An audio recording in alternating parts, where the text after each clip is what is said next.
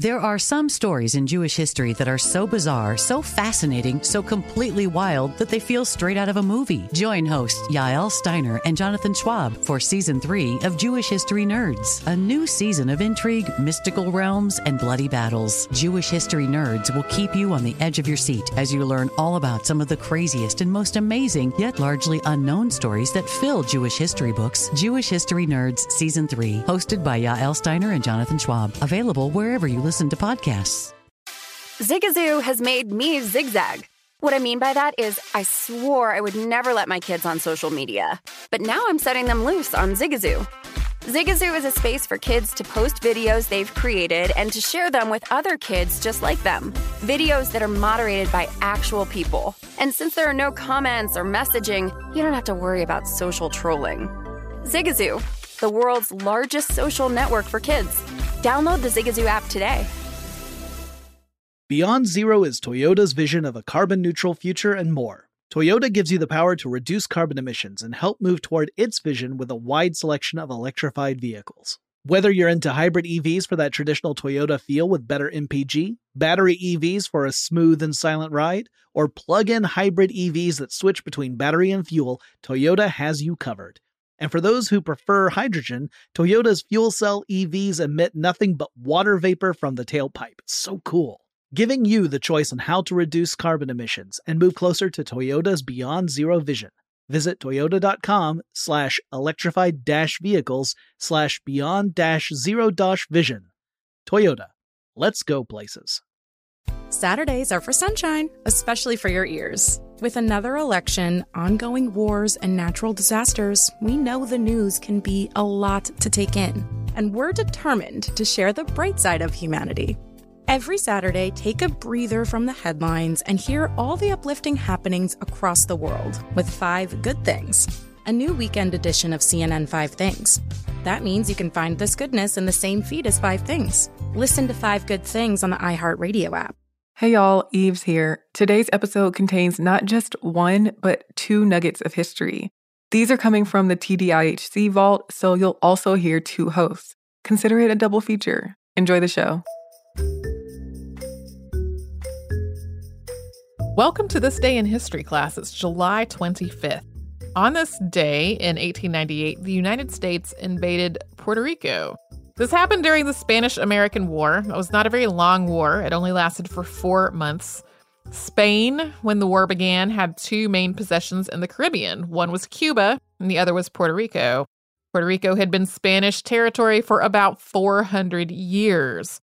Originally, the United States' plan had been to take over Puerto Rico first during this war, and then to use Puerto Rico as sort of a stepping stone into an invasion of Cuba. The focus was really on Cuba. Cuba was the more important target from the American point of view. Under the direction of the War Department, Lieutenant Harry F. Whitney had even investigated the island of Puerto Rico while disguised as a crewman aboard a British ship.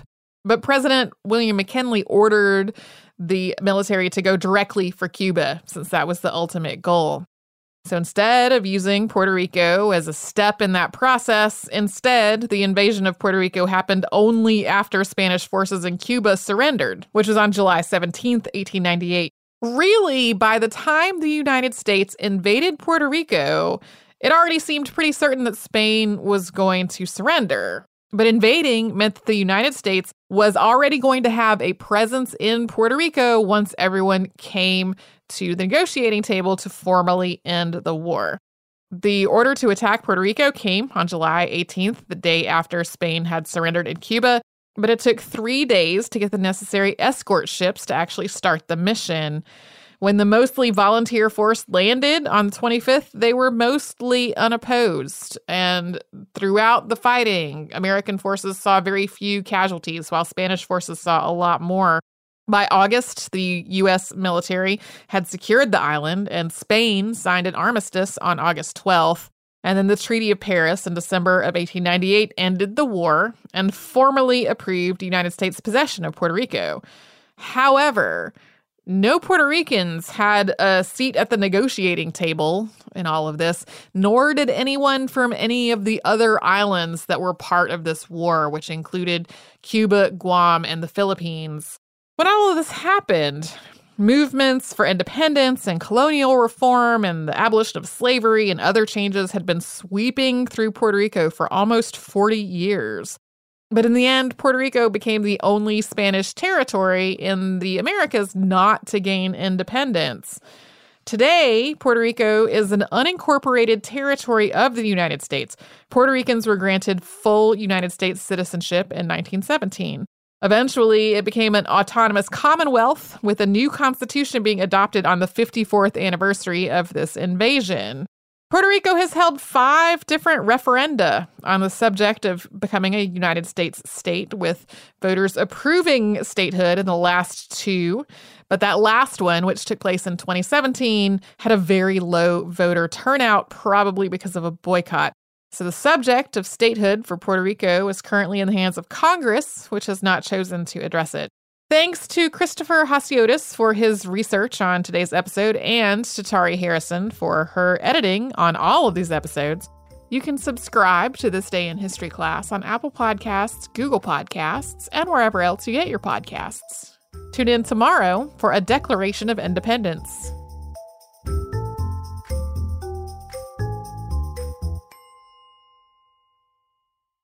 There are some stories in Jewish history that are so bizarre, so fascinating, so completely wild that they feel like they're straight out of a movie, but they're all true stories. Join hosts Yael Steiner and Jonathan Schwab on Jewish History Nerds for a new season of intrigue, mystic realms, and bloody battles. In season three of these podcasts, you'll meet an ancient Arabian king who converted to Judaism in a struggle for power, a mysterious author who created amulets and performed Kabbalistic exorcisms, and a can't miss story of a female Hasidic Rebbe whose story unfolds like a real life Yentl to challenge societal norms. Jewish history nerds will keep you on the edge of your seat as you learn all about some of the craziest and most amazing, yet largely unknown stories that fill Jewish history books. Find out what happened, how it happened, and why each story still matters today. Don't miss Jewish History Nerds Season 3, hosted by Yael Steiner and Jonathan Schwab. Find Jewish History Nerds wherever you listen to podcasts. This is Tracy V. Wilson from Stuff You Missed in History class. The national sales event is on at your Toyota dealer, making now the perfect time to get a great deal on a dependable new car. Like a legendary Camry built for performance and available with all wheel drive, you can count on your new Camry to get anywhere you need to go. And with available features like heated seats and a multimedia touchscreen, you can stay connected in comfort and style. Or check out an affordable and reliable Corolla with a trim for every lifestyle. From the hip and agile sedan to the sporty hatchback, there's a dependable Corolla built just for you. Plus, both Camrys and Corollas are available in hybrid models, so no matter your style, you can drive efficiently and affordably. So visit your local Toyota dealer and check out amazing national sales event deals on Camrys, Corollas, and more when you visit buyatoyota.com. Toyota, let's go places. CNN Underscore's Guide to Sleep has tons of recommendations for products that can help you get the best night's sleep ever.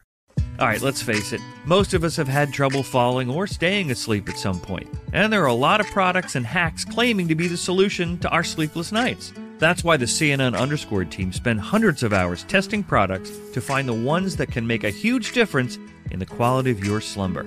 Visit underscore.com now for our ultimate guide to getting better sleep. Hi, I'm Antonia Blythe, and this is 20 Questions on Deadline. Joining me today is Alison Brie. Welcome, Alison. We got second place in my seventh grade lip sync contest for one of the songs on that album. The one that was like, You've already won me over. Oh, that's a good one. Yeah. It's a very of all slow. The, of all the options. In spite of me. Like, what did we do? It's so slow. Don't forget to listen to 20 Questions on Deadline. Thank you again, Alison. Thank you. Hi, I'm Eves, and welcome to This Day in History class, a show that uncovers a little bit more about history every day.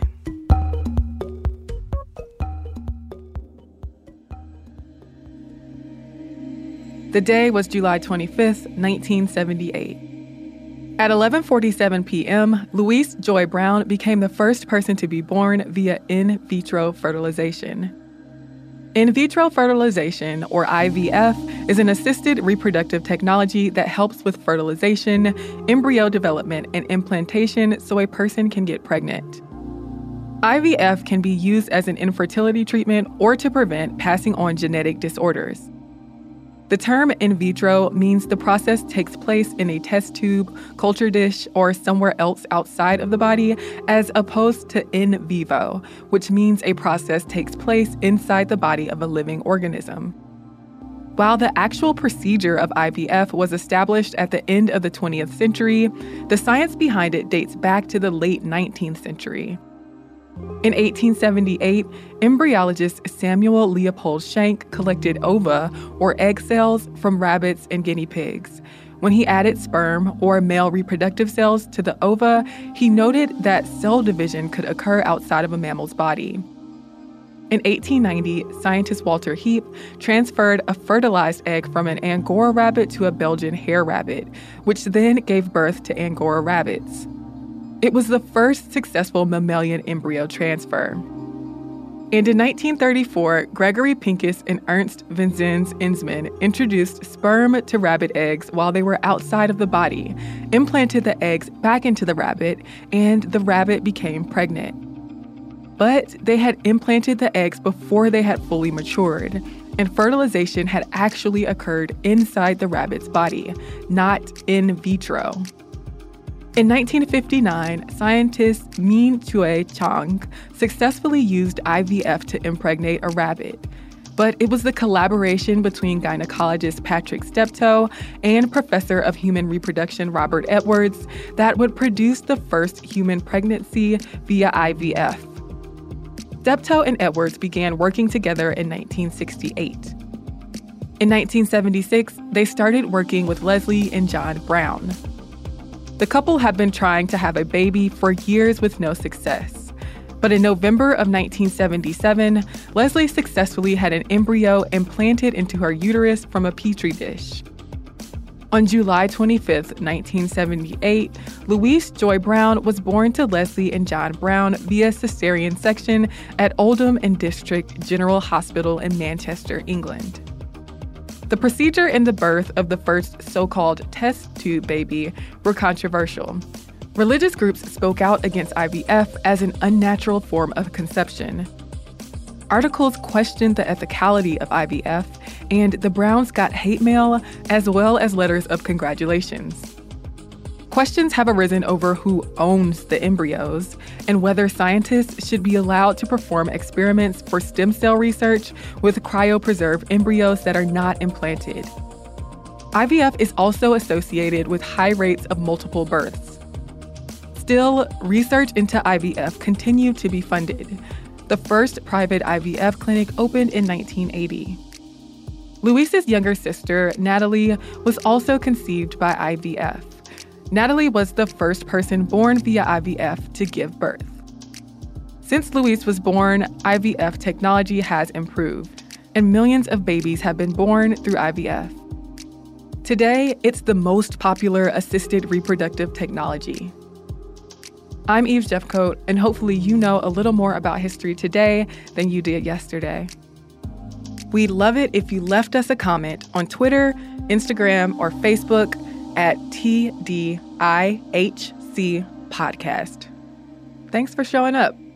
We'll meet here again tomorrow.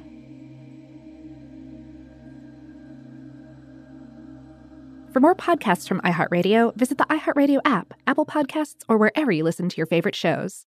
I'm Dr. Sanjay Gupta, CNN's chief medical correspondent, and this is Chasing Life three out of four U.S. adults are considered overweight or have obesity. 75% of Americans. Dr. Fatima Cody Stanford. Our weight is one factor that plays a role in our health, but by itself, it doesn't give us the full story of who we are. We have to look at our full person. Listen to Chasing Life, streaming now on the iHeartRadio app. Hey, this is John Ridley. And this is Matt Carey, documentary editor at Deadline. And welcome to Doc Talk. John, we've got a hard hitting episode today. A lot of controversy Well, maybe we should put the word controversy in quotes in the documentary field about the nominees for Best Documentary Feature. We're going to get into that with some amazing panelists. You get a shot, but the individuals behind every one of those images, they're complicated and they are human. This has been Doc Talk. Thank you. Great Thank conversation. you. Hey Sarah, I love that spring break vlog you posted on Zigazoo. OMG, you watched it? Yeah, it was so cool. I think you're so talented. Social media is only positive with Zigazoo, the world's largest and safest social media network for kids. In Zigazoo, all community members are verified kids like yours, and all content is fully human moderated. Try out Zigazoo this spring break. Download the Zigazoo app today. From football playoffs to basketball madness, TCL Roku TVs are the best way to stream your favorite live sports. With all the biggest sports channels, a sports zone with all available games in one place, and apps like iHeartRadio with sports podcasts such as The Herd with Colin Cowherd. Cheering on your favorite team has never been easier. A big screen TCL Roku TV offers premium picture and sound quality, so you'll feel like you're right in the action. Find the perfect TCL Roku TV for you today at Amazon.com.